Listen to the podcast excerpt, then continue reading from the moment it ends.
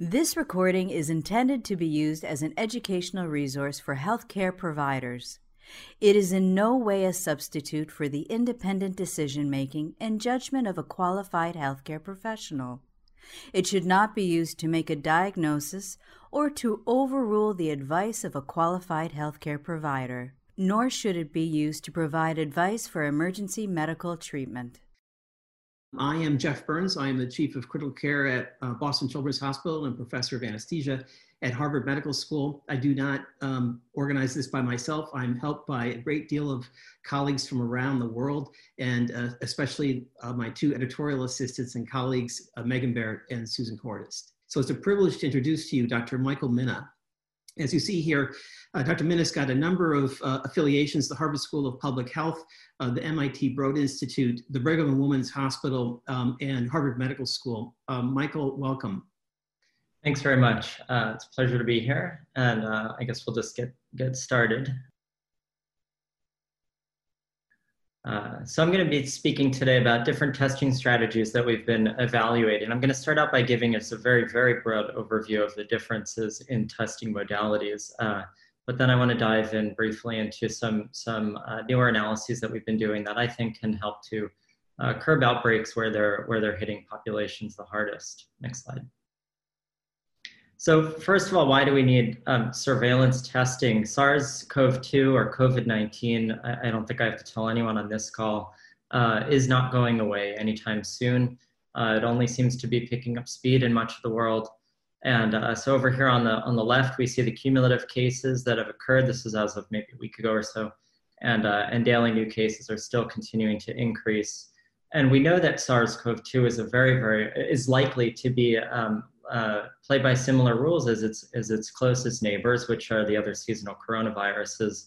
They have very strong seasonality uh, associated with them, and what we can see on the right side is if you average over multiple years, you end up seeing that uh, September, October, November are really, and December end up seeing uh, large increases usually of seasonal coronaviruses. So uh, in the northern hemisphere, that is, and so we really have to be uh, careful and we need to make sure that we have our surveillance system set up in a way that can, can not only just monitor what maybe is happening a couple weeks ago, uh, uh, but we really need to, to have a very good understanding of what's happening right now and who are most infectious so that we can use surveillance as an actual tool uh, to stop outbreaks. Next slide.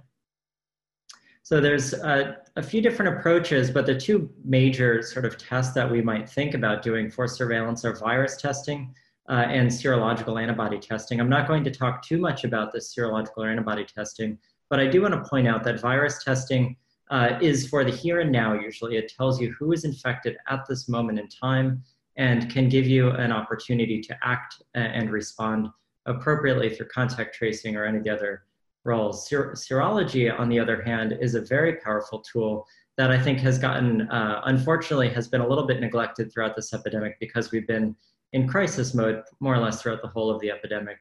Uh, but during peacetime, for broad surveillance of the population, uh, antibody testing can be a very, very powerful tool and can actually and, can serve to uh, highlight and detect outbreaks very quickly uh, when they are occurring from a public health perspective, and then potentially allows you to, to move in with, with virus testing when you detect an outbreak. So th this slide is really just to, to, to, to, suggest that serology shouldn't be neglected uh, uh, as, a, as, a, as a very powerful tool for public health, uh, in particular during peacetime, once in locations where the virus has largely subsided and, and long-term monitoring is needed. Uh, next slide. And this is just a, a one example to um, depict that. Uh, on, on the left is virus testing, and on the right is antibody testing. What we can see is virus testing usually stays positive for a very limited amount of time when you actually have the virus in you. And, uh, and so therefore, it's not always as powerful a tool given a, a, a given amount of testing that might be happening uh, versus uh, antibody testing. Once somebody becomes positive, uh, what I'm showing here is on the, each row is a, an individual and each column you could think of as a, a week in time. And uh, what happens is after somebody does turn positive, they remain positive for, for at least months usually. And of course, there's been a lot of discussion about exactly how long the time is during a primary infection for SARS-CoV-2, but on average, it's going to be much longer than, than the virus remains positive. And so it, it can be a very powerful tool overall to, to identify outbreaks, which then you can move in and, and allocate resources appropriately to then stop those outbreaks. Uh, and so if there's other questions about this, I'm happy to talk about them later. Uh, but there's some, some more pressing, uh, I think, uh, new avenues for surveillance that I want to get to right now. Uh, next slide. Uh, I'm sorry, I have, I have, two slides here that I think illustrate um, really how, how virus testing and serology can be very useful and powerful. And this just to point out, if you have a, a, a virus test, like a PCR test, and you're using it at a population level, it tells you the here and now. It tells you who's getting infected currently, but it doesn't really give you much information about the epidemic trajectory that you're facing at the moment in time. So this is an example. If let's say you're in a town and you find that 5% of people are, are virus positive at that moment of time, you don't really know um, too much about what to make of that 5% positivity, except that you have an outbreak happening. But is it going up? Is it going down? It's a little bit difficult to know. Uh, next slide, please. Uh, if you add serology into the mix, however, uh, just a cross section of positivity with a virus plus a cross section of antibodies will give you a very powerful idea of the trajectory that the virus might be taking. For example, if you add serology and you find that 55% of the population is antibody positive and 5% are virus positive, you can have a pretty good understanding that the epidemic trajectory is on its way down. On the other hand, if you find that antibody positivity is only 5 or 6%, uh, and uh, virus positivity is 5%, then you, that might be an area where you really want to allocate resources quickly to help mitigate uh, what could become a pretty big outbreak. Uh, and so this is just, uh, I, I, do believe that, that serological evaluation can provide a, a massive uh, amount of extra information and it's very cheap and so it can be scaled up quite well. next slide. So I want to talk about surveillance characteristics and what are some of the trade-offs that we might need to make to, to really have surveillance that not only just gives some information to put on a website, but actually can serve in real time to stop transmission and curb outbreaks in a matter of weeks. Next slide. Uh, surveillance test characteristics are usually, um, these are three of the main, uh, the main results that we might want in a test. We, of course, a lot of people think that we want a very highly sensitive test. We want to know who's virus positive uh, when, they're, when they're positive. And so usually this is perceived as a very high sensitivity of a PCR test to detect viral RNA. We want test results that are fast, and we want tests that are low cost, which can be done with very high frequency because the cost is low. The priority order that we normally place these in is usually sensitivity number one, I'd say. Uh, and then cost and, uh, and apparently speed to get results has been way lagging in terms of our, our priorities in this country, with many results getting to people weeks uh, after they've been tested, which uh, frankly I think makes these tests essentially useless uh, if you're finding out your results seven days or more afterwards. Uh, next, next slide. And so is this the correct order? A, a, fast test that can return results in minutes that is sensitive uh, uh, but is expensive would be great, but if it's too expensive, you're not going to be able to scale it up very well. You're not going to be able to get everyone tested in the country. But what about a test that gives you very fast results, is very inexpensive, uh, uh, but is 100 times less sensitive, or maybe even a 1,000 times less sensitive uh, than, than the PCR test? Is this okay? Is this a good trade off? Most people would think no, but I, I'm hoping to suggest that there is actually a very reasonable argument to be made that cheap, fast tests that are less sensitive potentially are very powerful. Next slide.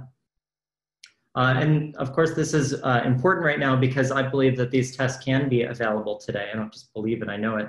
Um, but there are important um, barriers in the way at the moment. Uh, next slide. So to understand why I'm saying that test sensitivity can be uh, reduced uh, if you have a trade-off of frequency, I want to show this slide, and we have to look at the biology of this virus and how it grows inside of our bodies. Uh, once somebody on the x-axis, I have days since infection, and on the y-axis, I have viral load that might be in the body. And what I want to point out is once this virus, once somebody becomes, there's an incubation period, once somebody becomes positive on the PCR test, it's only a matter of hours usually as the, the virus is in, is in exponential growth, it's increasing very, very quickly and it will surpass thresholds of low sensitivity tests very quickly, uh, usually within hours, maybe within a day.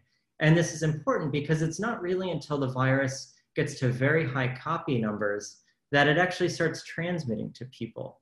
So do we need to necessarily worry about having such a high sensitivity test that we can detect 10 viral RNA copies, or is detecting 100, 1,000, or 10,000 RNA copies as the limit of detection an okay trade-off if it means that you could have a daily test uh, every single day? And I think that what that would what, what that would ultimately do is it would allow you to detect when people are transmitting in time to, to stop them from going out of their house that morning, for example, stop the transmission. And what's very important here is that most, uh, when we evaluate these tests and we say they're lower sensitivity, it's very important to know what, what our targets are and what it means. When we test these at a, at a, with a given sample of specimens on a given day, and we say that cheap tests or, or, or antigen tests are less sensitive, it's very important to understand that almost all of the samples that are being missed as positive are in this yellow period here. It's oftentimes weeks after the infection has stopped transmitting. And, uh, in this, and the RNA just lingers in the nasopharynx for a very long period of time. Meanwhile, the antigens are gone, the proteins have unfolded. And you just have residual RNA sticking around in double walled vesicles inside of our cells for a long period of time detectable on the PCR, but meaningless from an action perspective and frankly meaningless from a risk of, of severe disease perspective because you've already gone past the most crucial uh, period of time in terms of, of severe infections. And so uh, we did some modeling based on this kinetics to understand what would it mean if we introduced a daily or an every two day or three day um, low sensitivity at the molecular level test uh, and what I'm trying to get at is can we change our view from molecular sensitivity to our sensitivity to detect infectious people? And I think we just need to change the target for what we define as a sensitive, appropriately sensitive test. Next slide, please. So we modeled this out using both agent-based models and, uh, and um, more SIR ecological models that are uh, a little bit more simple to deploy. But in both cases, we found nearly identical results. Uh, and ultimately what I'm showing on the left here is what fraction of the infectiousness is removed given different types of tests. And in the pink bars are, are the current PCR type of tests. And in the, in the darker bars are what I would call low sensitivity um, transmission detection tests. And what we can see is in both cases, the most important thing by far is the frequency of testing. Uh, outside of frequency, there's almost no difference on the left between the high sensitivity test and a, and a test that's 100 times less molecularly sensitive than the PCR test. Uh, and it really comes down to how frequently can we uh, uh, test people. And if we're doing testing daily or every three days, we more or less abrogate all or stop all infectious uh, individuals from being out in the population at any given time we drive R naught way down or the effective R. And on the right side, we see the total number of infections compared to no testing. Uh, and frankly, I would say that at the moment, we pretty much have a situation where we have the equivalent of no testing in the United States anyway. Uh, and daily or every three tests with either sensitivity test, uh, if not even weekly of most people, would drive down infections. And this suggests that frequency of testing is much more important than the sensitivity than the molecular, than the ability of the test to detect molecules. Uh, next slide. Uh, and not only is it the frequency of testing, but it's also the turnaround uh, time for tests. Now, at the time when we wrote this, we didn't even consider making a turnaround time of, uh, of a week or two weeks, which is really what we have now in, many cases in the States. Uh, but we have for each of these different testing frequencies, we have uh, zero means rapid turnaround time in minutes. One or two is one day delay and two day delays. And we can see that relative to the rapid tests, uh, even just having a 24 hour delay and definitely having a 48 hour delay, uh, for example, if your frequency is every three days, uh, greatly reduces your ability to decrease infections at the population level. So the best uh, test, regardless of sensitivity, would be one that can be frequent, can give rapid results. And uh, because this is a virus that inside the body grows across many orders of magnitude. Potentially, you get infected and you have a viral load of 10. You end up transmitting when you have a viral load of a million or, or a billion or trillion sometimes we can detect in people. So uh, this, this really suggests that when we're trying to understand sensitivity, our targets are the wrong thing. Uh, I don't think we should care if we can find 10 RNA molecules in somebody, we should care if we can find a million uh, and, and stop it right there at the source. So, Michael, could I um, just jump in to make sure I'm following you? The gold standard uh, PCR limit of detection is roughly 10 to the third. Yeah, t- depending on what units, but yeah, you could say 10 to the third. Yep. And um, the people on the chat are asking, does that, uh, what does that correlate to on a CT value? About 40. And, um, and your argument is that the limit of detection for a point of care test or a self administered test, which is cheaper, faster, less sensitive, is at maybe 10 to the fifth? Yeah, 10 to the fifth, maybe 10 to the sixth even per mil, or a CT value maybe around 30 to 34. And then the threshold for infectivity? Probably much lower, um, probably a lot lower, especially if we consider who are the likely super spreaders, which are really the, the best, the most important people to find. It's probably a, a threshold. So we know that at a CT value above 30, 32, 34, we can't even detect, a, we can't even culture the virus out of somebody with that. So it suggests that it's all just RNA with no virions. Uh, but there's even been some papers, I think, in Nature Medicine that showed uh, that above a 24 CT value, there was no culturable virus. So it really suggests that you probably have to have, my guess is somewhere in the, in the teens or below and up to the, maybe the mid 20s of CT values would be the most likely time when somebody would be transmitting. And we, this isn't actually, in my opinion, it's not a difficult question to answer. We actually have it if we just take two different data sets. We know what period of time people are transmissible, which is usually day minus two to day four or five after symptom onset. Uh, by the time you're day 10 after symptom onset, even the CDC says you can go back out into the world. Uh, so it's usually this small window of time. And if you look at the CT values of people from day minus two to day five, it's usually very high, somewhere in the teens to low 20s. So, so I would suggest that it's much higher viral loads when people are most likely to be transmitting. And so a reminder to the audience that, that the, the viral load increases as the CT value decreases. That's right. Um, and one last question for you, and then not not to slow you down. The um, the time from uh, going from uh, 10 to the third to 10 to the fifth to 10 to the sixth is is a measure of a day approximately, or a measure of several days. That's correct. Can um, if we can go back a few slides to that graph of the kinetics, I'll just I'll just point that yeah this one. So what I've highlighted in red here is that duration of time. And it's probably on the order of a day when you really, you pass through multiple orders of magnitude. By the time you become PCR positive, the virus is in what we might think of as deterministic exponential growth upwards. And so it grows very fast, just like in a petri dish, and it can grow over multiple orders of magnitude in just a day. And so I would suggest that it's a very short, there's very, very few people that actually would get tested in that very short amount of time. And most people who are getting tested with our current surveillance system are out in the yellow time period there, in this very long, drawn out uh, period of RNA positivity.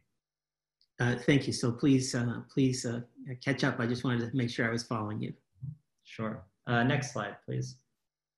So I just want to conclude, and, and I'm going to have a few more discussion points, but virus, uh, I think that both serology and virus testing are extremely important uh, and work well together, like I showed in the first couple of slides. But in order to rapidly detect and prevent outbreaks in a period of time that is useful to actually tell somebody that they need to stay home, uh, our results say it's more than okay to sacrifice molecular sensitivity for speed and low cost or high frequency testing.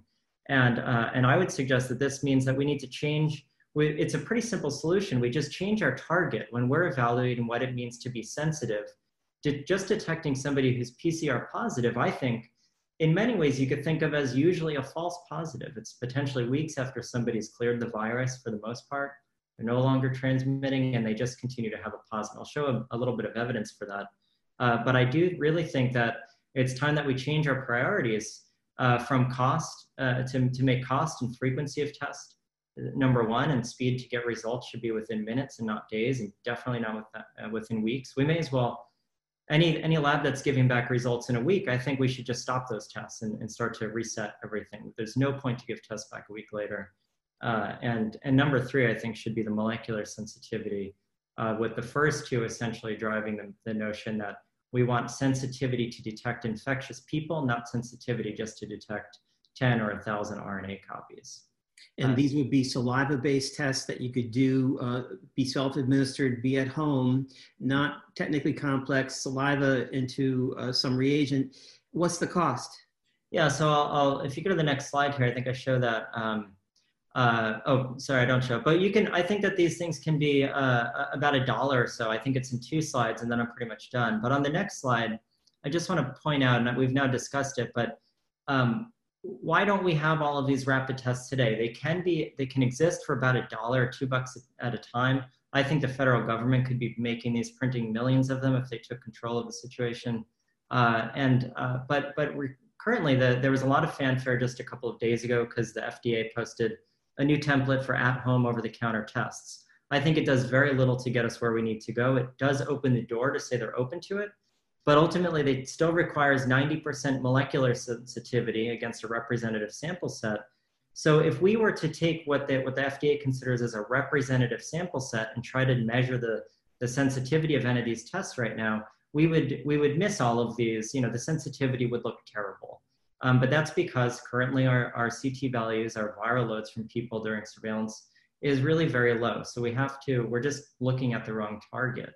Uh, next slide. Uh, and so this is really what I think we need to go to. Right now, even with the, the new FDA reports and the RADx program and things like that, uh, I think what will get approved are going to be like the Nespresso model of, of, uh, of virus testing. These are going to be very sensitive, sleek, very good tests, but they're going to still be expensive. They're going to be highly manufactured and not really approachable to get to everyone in the country. They're going to require, the FDA is requiring that every negative result as well as positive has some way to get reported to the, uh, to the public health agencies. So we're going to end up bottlenecking ourselves into what they call rapid diagnostic at-home tests. But what I want is a, I don't want an espresso. I just want something that's cheap enough that can get caffeine into everyone every day. You know, and this would be uh, a daily at-home paper strip that would, that you're seeing a picture of what they might look like. They might sit into like little plastic, a, a little plastic container or something. You spit into it swirl it around and it gives you a, a, a positive or negative. But it's cheap, it's not connected to any Department of Health website, it's just paper. And that, I think, if we can get these out to the whole community, to millions and millions of people to use daily, which is reasonable to assume we could, it could actually stop outbreaks that are happening in Texas and Florida and Arizona overnight. I mean, practically within a week, I think we could drive the R naught way down below one. I think this is my last slide. Um, uh, next. Michael, um, uh, we, uh, uh, I'm, I'm, sorry to say that we don't have a whole lot more time. Um, as I told you, uh, many people wrote me beforehand, and as you know, uh, there are representatives from the WHO, the NIH, and the US and European CDC listening now. Um, your argument uh, certainly makes a lot of sense to me. Um, I've also seen you mention that we have excellent contract tracing in Massachusetts, but but because we're relying on the PCR test, um, your argument is that they're not nearly as, as efficient um, as a public health measure as they could be with this kind of um, approach. Is that correct? Yeah, uh, in fact, I mean, just looking at those CT values that we get from Massachusetts alone, it suggests to us that the vast majority of positive of positive results that we are, are detecting are probably weeks after uh, after infectivity has stopped.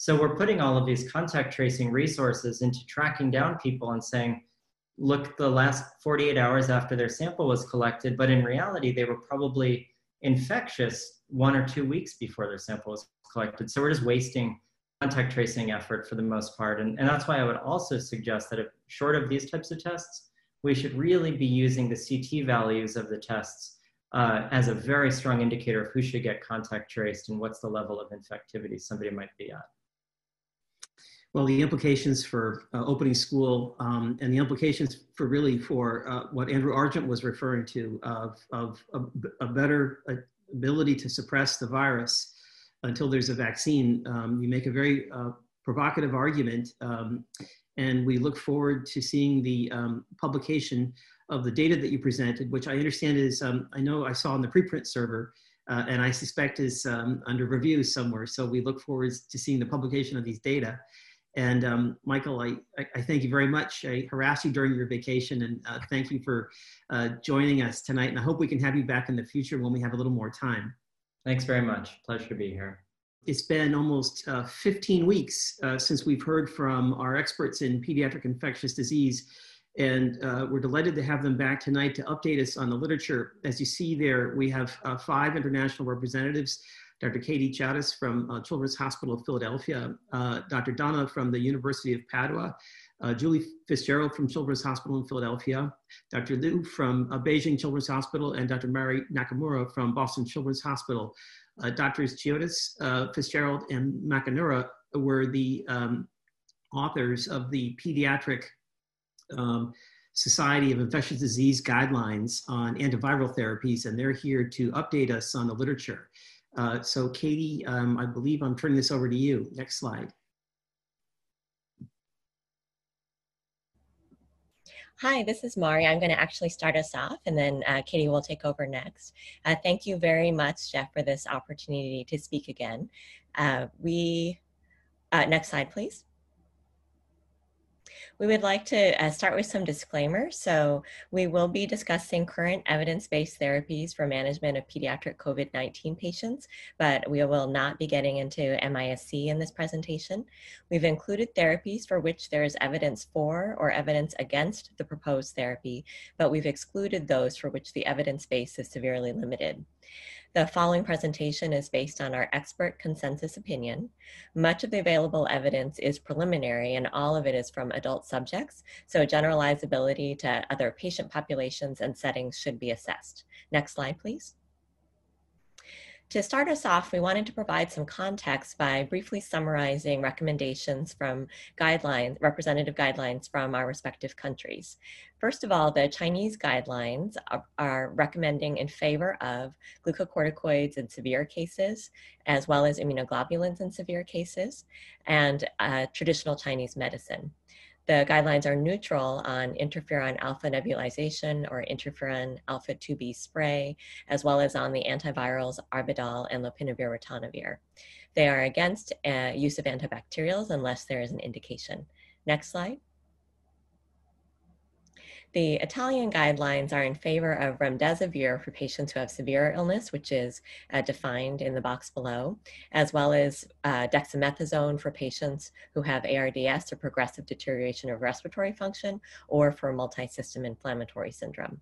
They're neutral on remdesivir for mild or moderate COVID-19, as well as IL-1 blockade, IL-6 blockade, and convalescent plasma. And they recommend against use of hydroxychloroquine or chloroquine with or without azithromycin, lopinavir ritonavir, or steroids in patients who are not requiring oxygen unless there is another indication for their use. Next slide. The US NIH treatment guidelines are fairly similar to the Italian ones, but with some uh, interesting differences. So they are similarly in favor of remdesivir for patients on supplemental oxygen and uh, dexamethasone for patients who either require oxygen or mechanical ventilation. Um, they note that hospitalized adults should receive VTE prophylaxis per standard of care. The NIH guidelines are neutral on remdesivir for mild or moderate COVID-19, uh, but are actually also neutral for patients on the more severe end of disease, so those who require high flow oxygen, non-invasive or invasive ventilation or ECMO uh, because of uh, insufficient data. They are um, similarly neutral on convalescent plasma, IL-1 blockade and IL-6 blockade, and then thrombolytics or full dose anticoagulation for VTE prophylaxis. Uh, the NIH guidelines recommend against hydroxychloroquine with or without azithromycin or chloroquine, lopinavir ritonavir or other HIV protease inhibitors, dexamethasone for patients who don't require supplemental oxygen, and JAK inhibitors. Next slide. I'll take it from here. This is Katie. Um, so to evaluate the various evidence-based COVID-19 therapies for children, we came to the following framework, which considers the published data, other published guidelines, as Mari highlighted, and collective expert opinion. The strongest recommendation is to recommend or recommend against, which essentially establishes the therapy as a standard of care. The next tier in our framework is to suggest, again, in favor or against, which means that the group assess that there's a sufficient evidence base weighting towards or away from a benefit of the therapy. Finally, in the middle, which unfortunately is where many of our recommendations lie, is a recommendation to consider a therapy, which reflects the uncertainty as to whether or not there's benefit of the therapy. Within this category, we've additionally um, indicated therapies that should be considered, meaning that based on what we know now, most would accept that the benefits outweigh the potential harms. And therapies that could be considered are those that really different choices may be appropriate in different scenarios and based on individual values and preferences on both the provider and patient side. Next slide. Here we've summarized the therapies we reviewed today, ranked using this framework. Um, in the following um, minutes of our presentation, we'll step through an evidence summary for each and provide a summary of our recommendation for each of these therapies, which this slide summarizes. I'll also mention that the Journal of the Pediatric Infectious Diseases Society will soon be publishing an update to our original guidance document related to antivirals and an additional document that summarizes uh, immunomodulatory therapy as well as convalescent plasma that highlights um, the literature supporting uh, these various recommendations. Next slide. I'll start by discussing antivirals and starting with remdesivir. The first study I'd like to highlight is the Adaptive COVID-19 Treatment Trial, or ACT, which is an NIH-funded study that was recently published in the New England Journal and forms the basis of many of the recommendations surrounding the use of remdesivir. This randomized trial evaluated the impact of 10 days of remdesivir therapy on a primary outcome of time to recovery on an ordinal scale, which is reproduced on the right of the slide, essentially hospital discharge or ongoing hospitalization without medical need. Next slide. The key finding from this trial was that there was a reduction in time to clinical recovery in those patients who were treated with remdesivir, 11 days versus 15 days in placebo-treated patients. The other key takeaway is shown in the three figures, which summarize data from the overall cohort on the far left, with the subgroup just requiring supplemental oxygen at the center, and those recovering mechanical ventilation or ECMO on the right. So as you can see, the overall positive findings in the trial in favor of remdesivir um, seem driven largely by the subgroup on supplemental oxygen, where be benefit was evident, with really no difference in time to clinical recovery uh, in the cohort on mechanical ventilation or ECMO. Though we do need to be cautious in our interpretation of these uh, subgroup analyses, reminding ourselves that definitive conclusions shouldn't be drawn based on these type of, type of analyses. Before um, presenting our recommendations for remdesivir, I'll also very briefly highlight an additional key study, and that is the work of Goldman and colleagues who compared five versus 10 days of remdesivir in an open label randomized trial of hospitalized patients with severe COVID-19 disease, those on supplemental oxygen, and demonstrated no difference in clinical status as measured uh, on a similar ordinal scale at day 14 following randomization with either duration of therapy. Next slide. So for children, I've summarized our key recommendations here. Uh, so for patients with severe disease, we recommend that uh, remdesivir should be considered uh, given the adult data supporting benefit on time to recovery in this uh, illness severity. The second bullet point for those uh, critically ill children, that is patients on invasive or non-invasive mechanical ventilation, our consensus was also that clinicians should consider remdesivir. We do acknowledge that this population did not demonstrate significant benefit in ACT, and also that the NIH guidance issues a neutral recommendation for critically ill populations. But we did feel that should consider was the most appropriate recommendation given the extreme illness severity, the overall ACT findings, and uncertainty of how the differences between adult and pediatric um, illness severity and natural history of disease um, allow us to apply the adult data to our pediatric cohorts. Finally, our group favored administration of up to five days of remdesivir therapy for most children, with the option to extend to 10 days in mechanically ventilated patients. And I want to emphasize the up to, as if the child is better and approaching discharge or significantly clinically improved, or you determine that there's another reason for their symptoms, people shouldn't feel compelled to treat the quote unquote full five to 10 days, as the benefits of remdesivir are really very, very uncertain in kids, and the harms, cost, and availability are real issues. Next slide. I want to remove, uh, move through the next two slides um, pretty quickly as I believe that the scientific and medical communities have come to consensus that these next two therapies are unfortunately not effective in treating COVID-19 based on the data we have available to us.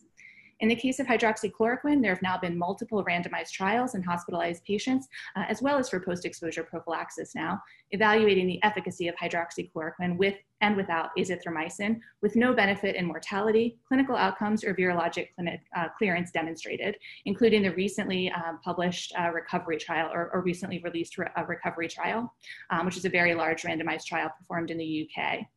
Several observational studies, which are of variable methodologic quality admittedly, also support these findings.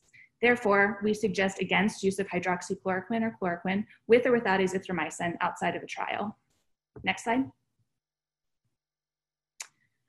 Finally, I'll highlight the two largest randomized trials that have evaluated uh, the use of lopinavir ritonavir for the treatment of, of COVID-19, and both have demonstrated no significant difference in mortality or virologic outcomes, leading our group to suggest against its use. Next slide. I will take us through a review of the evidence for steroids as well as convalescent plasma. We suggest that corticosteroids should be considered for children who require mechanical ventilation and that they could be considered for those who require supplemental oxygen. Based on the lack of evidence of efficacy, we suggest against use for children with no need for supplemental oxygen. Next slide. The key evidence on steroids come from the recovery trial, which Katie just mentioned. In the trial, about 2,100 adults received IV dexamethasone for up to 10 days and plus usual care, and were compared with 4,300 control subjects who received usual care only.